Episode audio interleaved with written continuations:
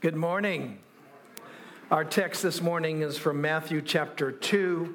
We're celebrating what the church refers to as the season of Epiphany, and it's taken from this particular text in Matthew chapter 2.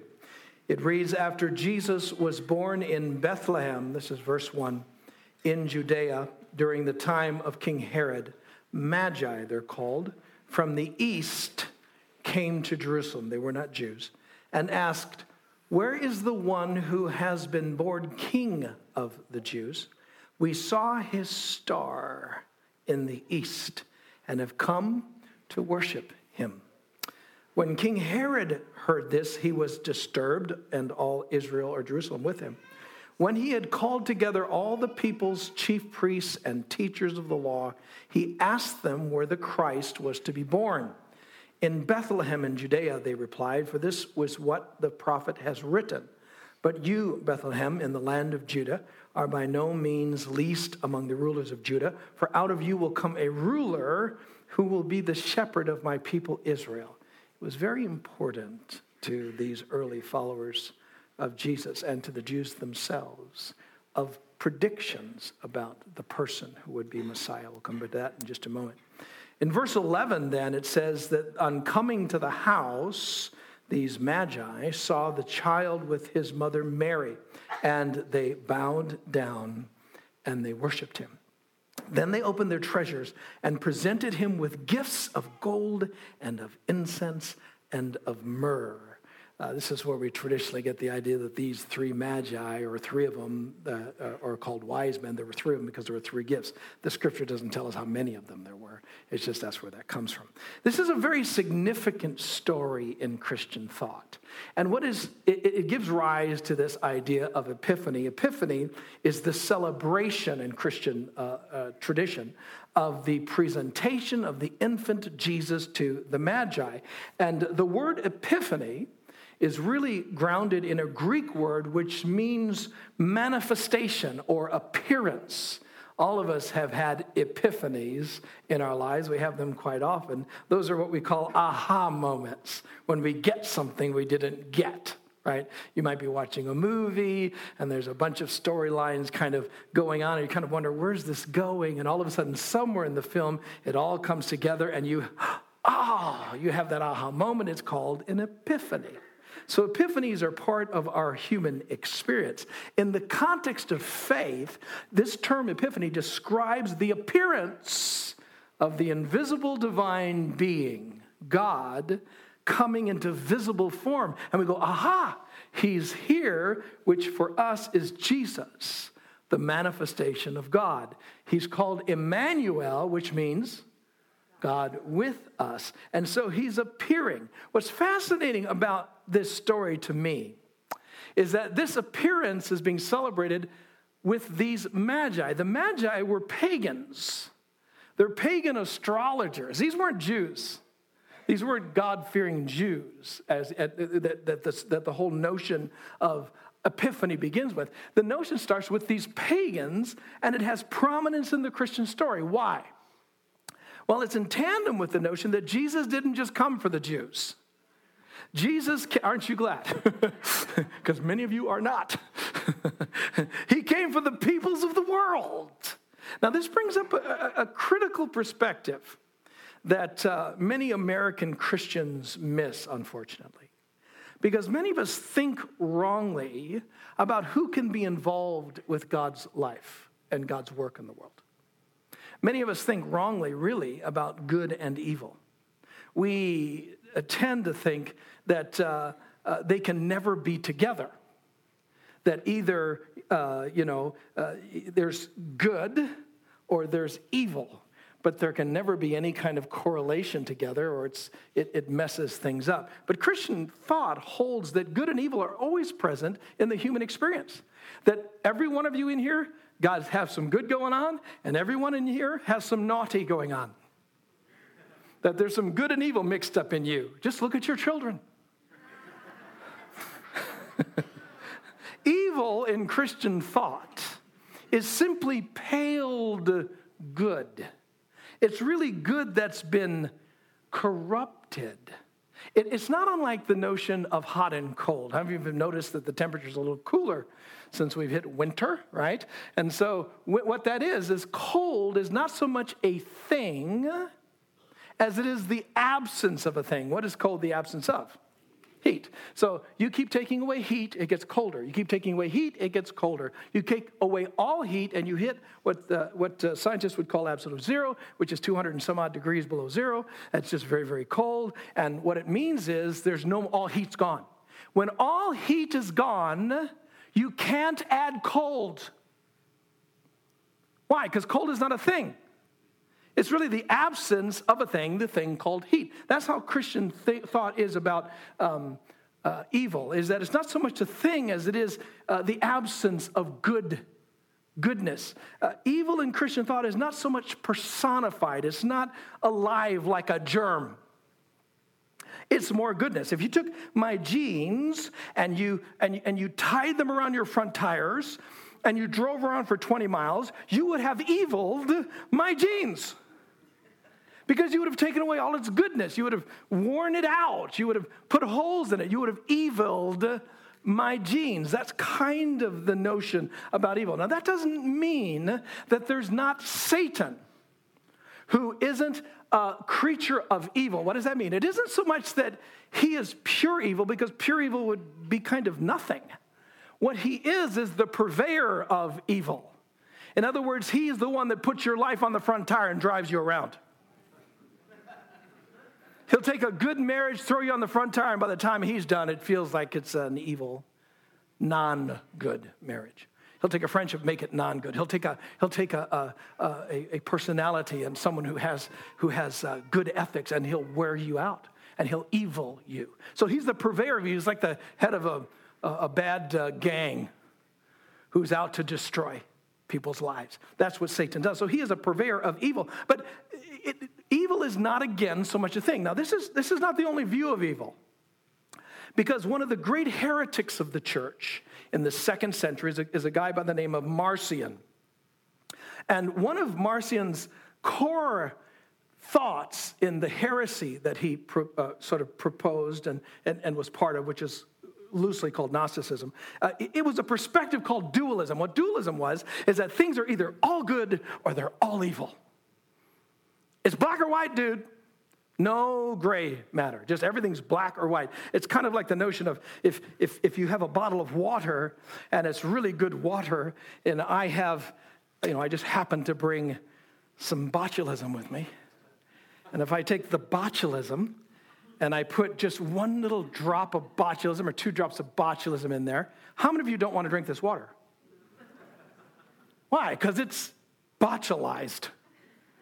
And, and, and the problem with botulized water is that even though there's more water in here than there is botch, it's ruined.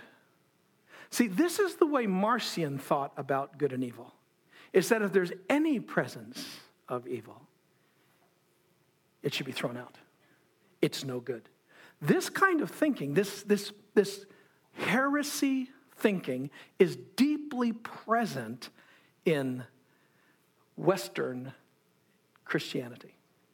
Because some of us think that unless something is absolutely wonderful, if there's any sense of anything wrong with it, we go from thinking it's good to it's totally horrible. So you if you're a friend of a person who's kind of a dualist, a Christian dualist in the modern world, and, you're, and they get to know you and everything's wonderful, they think the relationship's from God, and they find out one thing about you that's not exactly perfect, and they cut you off.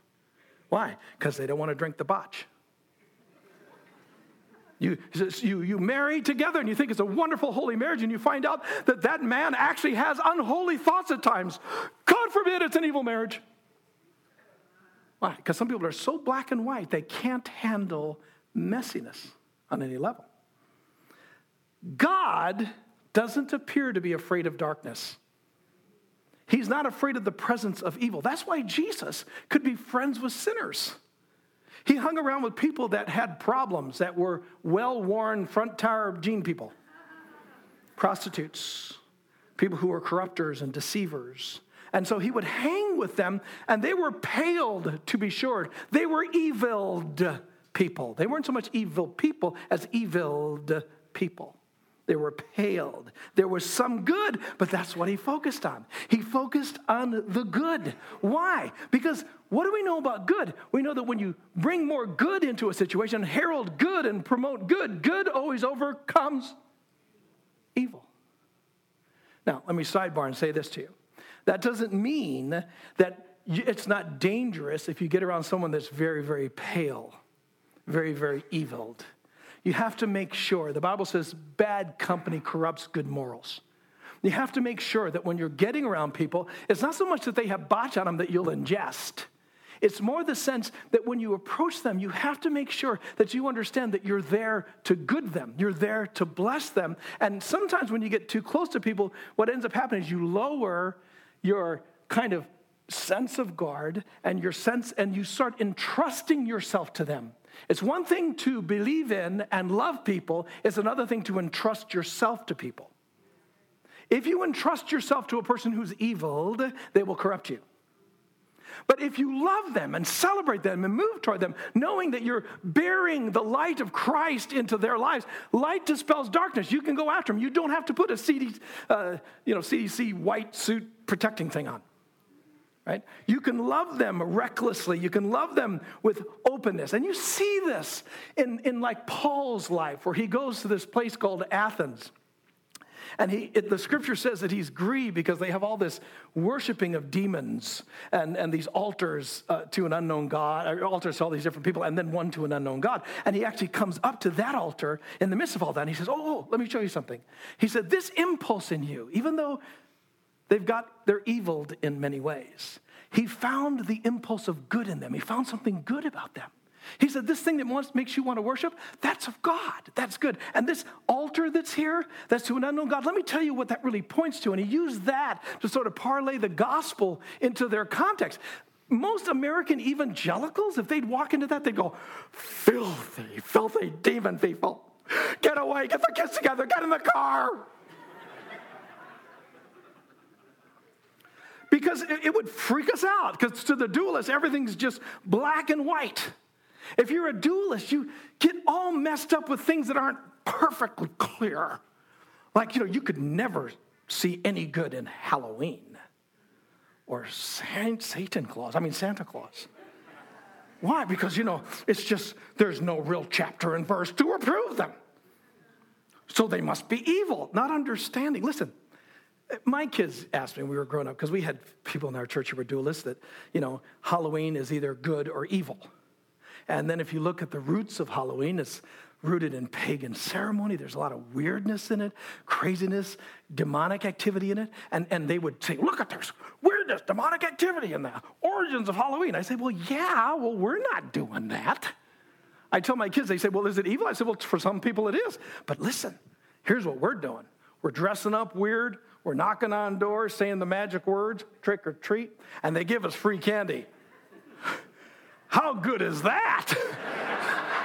I don't see any evil in this. We're not even paying for that candy, dude. We get to dress weird. How sweet is that? And then Santa, the fat guy in a red suit, giving out free stuff and encouraging kids to be nice. How is that evil? Well, Pastor Ed, it just takes away from the Lord Jesus Christ. Well, it doesn't have to. I mean, if you want it to, go ahead. But I don't want it to. I, you know, I, I dressed up like Santa this year to my grandkids. Amen. there's, a, there's an appropriate fatage that I could do that with. but see, the, the dualists can't handle that. Too messy. They did. It's just, it's just either things are right or things are wrong.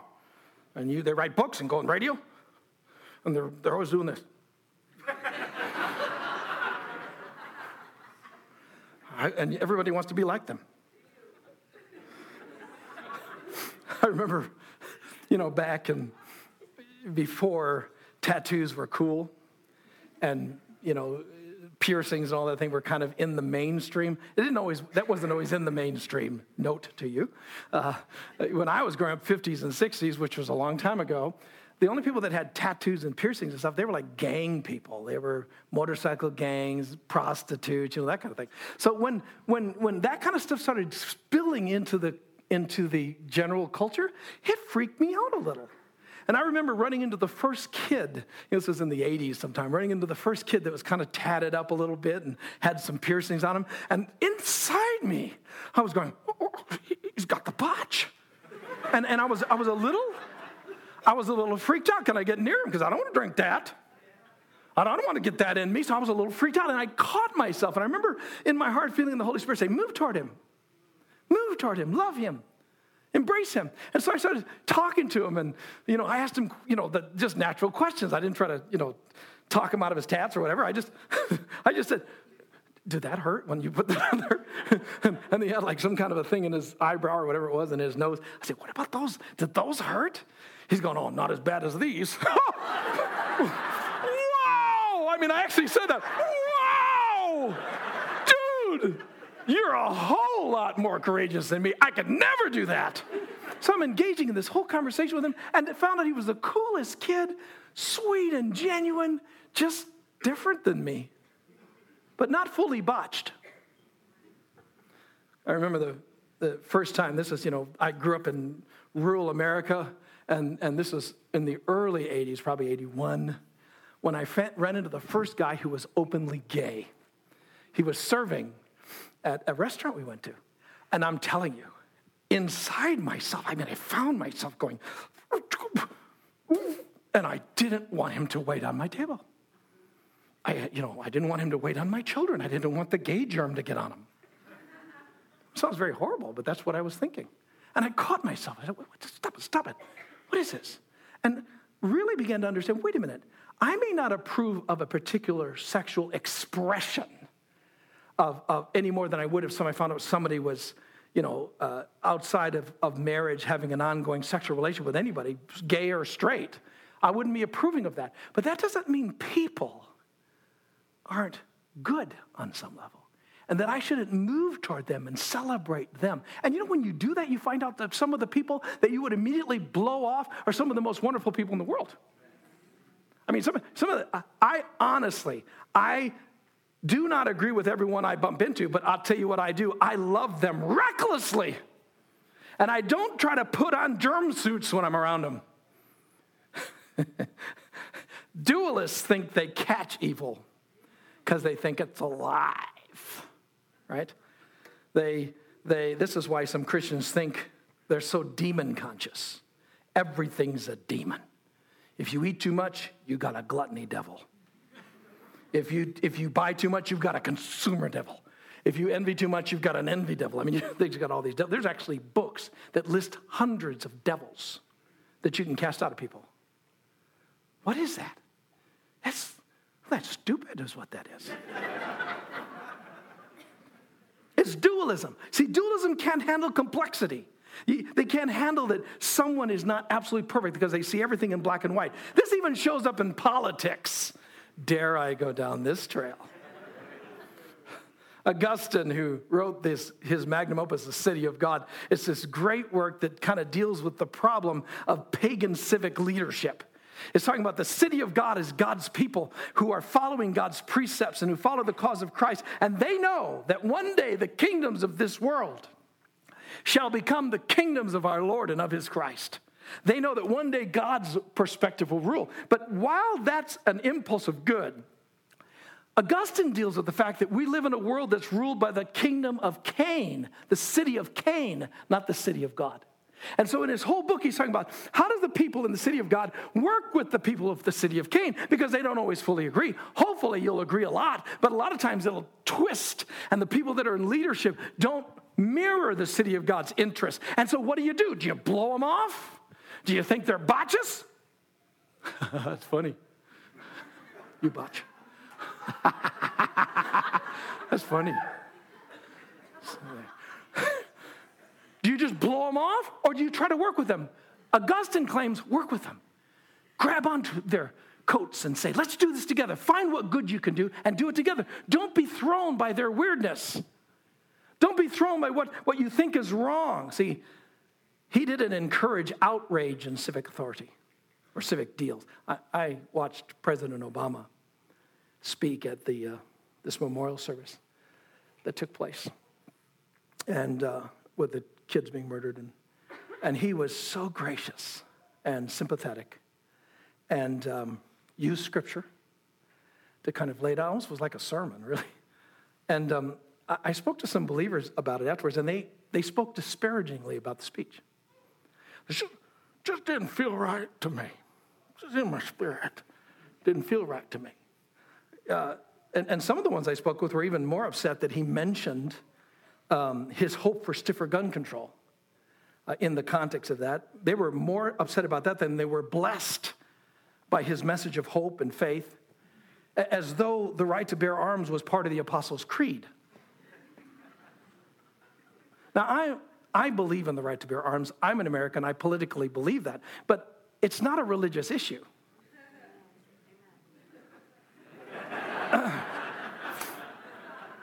they didn't care that he gave hopeful kind of comments to the people because he's a Democrat. He's botulism, baby. He carries it. He is this. I, don't, I didn't vote Democratic this go around for a number of reasons, but Barack Obama is my president. He is your president. Well, I didn't vote for him. You're an American.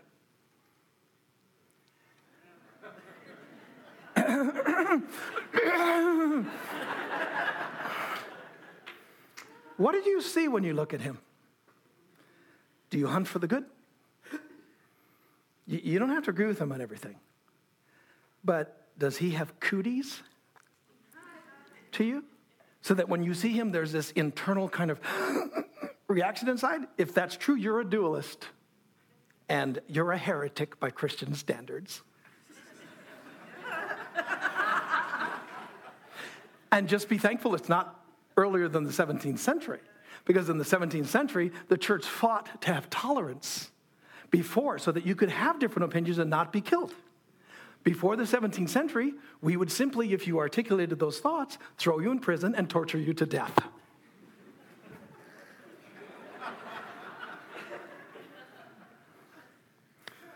I think God wants his people to be kind. I think he wants us to be generous people, and you can't do that by doing, being a dualist. You, being kind and generous isn't surrendering to evil, quite the contrary. When you're kind and generous, it was Paul who said, We overcome evil by doing good. You always snuff out evil. And when we get around people, if we'll side with the good in their lives and search for the good in their lives, even if they're very, very pale, we will line up with them, and somehow good will overcome the evil that's in them. I can't tell you how many stories I've heard of horrible people, people that are criminals, gang leaders, that Christians would reach out to and just begin to align themselves with. And instead of being thrown by all the weirdness and all the horrible things that they did, they just saw value in a person that no one else saw value in. And somehow that flipped the person that they came to Christ and all the stuff they were doing turned around and their lives were saved. Why? Go to Les Mis See a criminal who, was, who somehow was loved into becoming a citizen who actually contributed great things to the world. Why? Because someone dared not to think he was botchy. Someone dared to say there's worth in that guy. There is worth in everyone you meet. Stop being a dualist. I wasn't going to get upset. All right, back to the Bible here. So here's God using these botchy pagans. And, and, and these are star worshiping dudes. And he's using them to show us how we're to respond to the appearing of God in the flesh. And he says in, in verse 11 of our text, he says that, it, that they, on coming to the house, these magi saw the child with his mother Mary, and they bowed down and they worshiped him. And then they opened their treasures and presented him with gifts See, the, the, the tradition of kneeling, the tradition of genuflecting that was deeply entrenched in the early church, and the notion of giving as a worship, the giving gifts, giving money as a worship to God, this all comes from these pagans. This, this idea that somehow we're to react to the infant King Jesus and to our Lord and Savior Jesus in a way that yields and surrenders and gives. These magi were not fully good, but they were not viewed as botulized people that had no value. They actually lead the headlines in the Christian world in January, every January, because they stand for the notion of epiphany. It's when God reveals himself in the world. Now, the last thing I want to share with you about this is that Jesus, when we have these epiphanies of Jesus, it's not just a moment of salvation when you believe in him and cross the threshold of faith and, and you start learning the scriptures and you start falling in love with him and you have these experiences of faith like in worship or communion. It's not like that. If you're not careful you'll get used to a certain kind of pattern of christianity. And after a while you kind of kind of become like the guys that know everything and uh, you know you just think well you know praise god i've been serving the lord jesus christ for a number of years and i read the bible four or five times and and if you have any real questions i have all the answers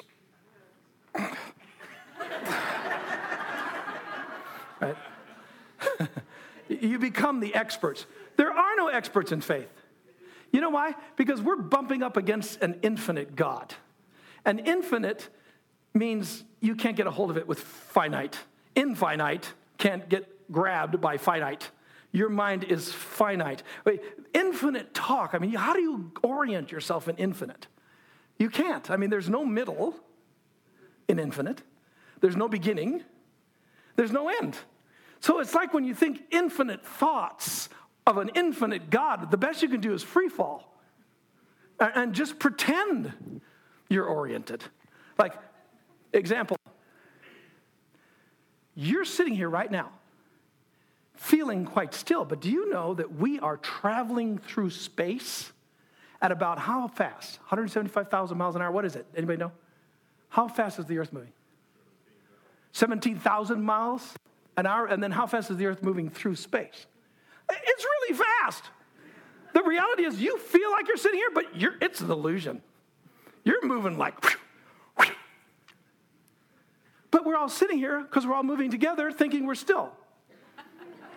You're completely deceived. There is no way you can get your mind around what's really going on.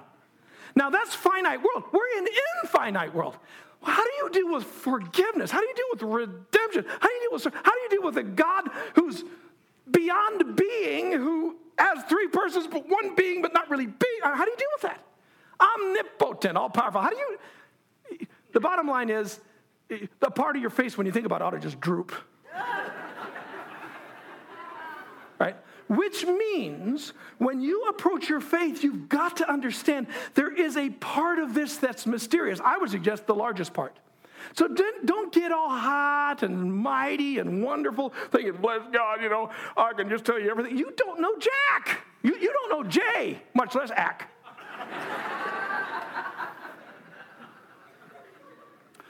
Romans 11, Paul says it this way Oh, the depth of the riches of the wisdom and the knowledge of God. How unsearchable. Unsearchable. See our Western mind said, well, I can figure it out.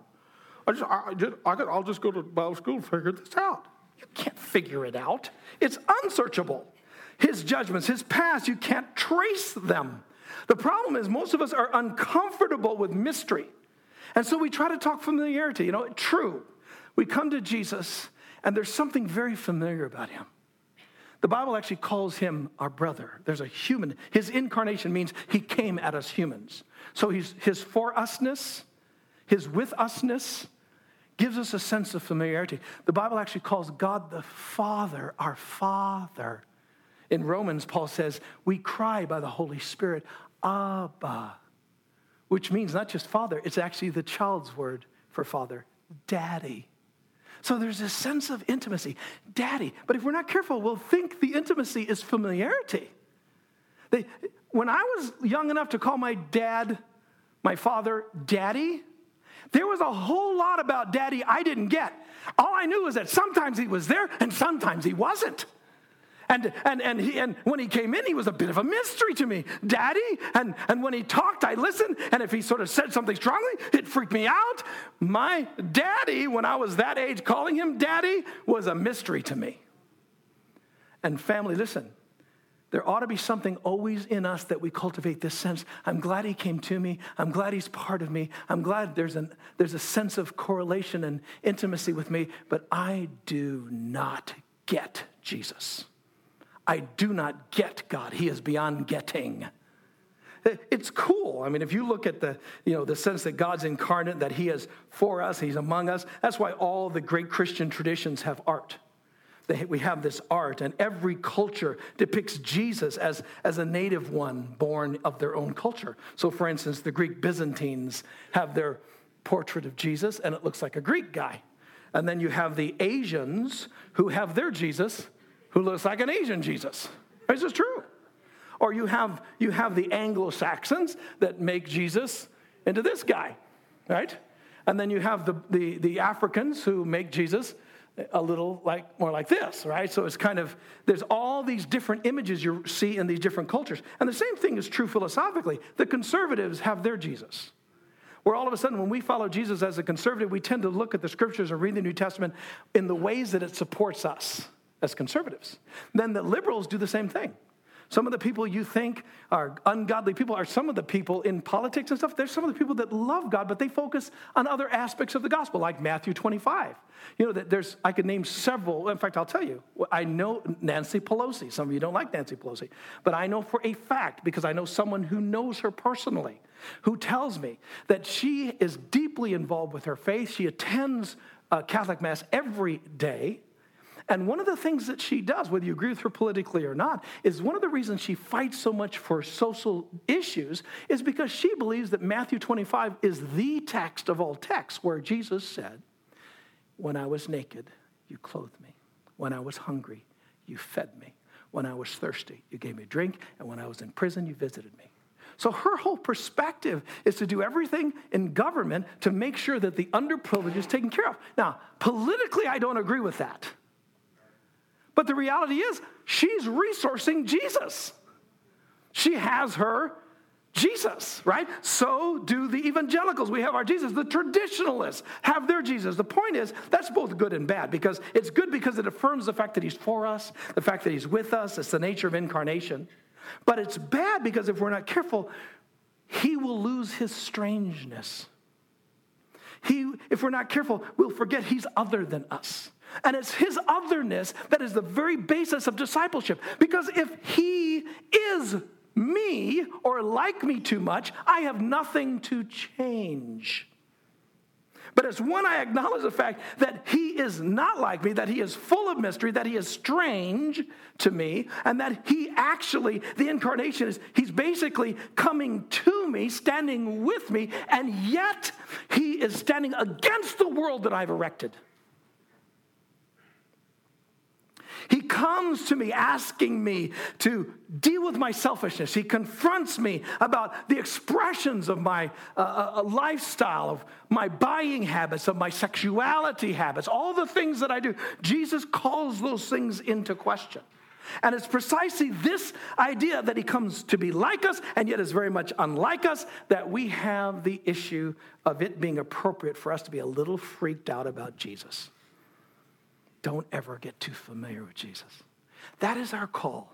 That's why we go to the Gospels. Over the next few months, as we march toward Easter, we're going to go over the Jesus story. We'll talk about where he came from, what he came to do, what was taught, what he taught, how he saw himself, what he's doing right now, all those kinds of questions. So that somehow we can see him, how he's like us, but yet how different he is from us, so that we can listen to the call for us to be transformed. I hope you make it a purposeful intention to be in church over the spring as we march toward Easter. And the reality is, we'll run into more questions than we will answers, which means that I think faith is about more better questions, about better questions, questions that disturb us more than it is about giving perfect answers, settled answers, because there's so much unknowing in faith. Buckle up, baby, it's going to be sweet. Grace.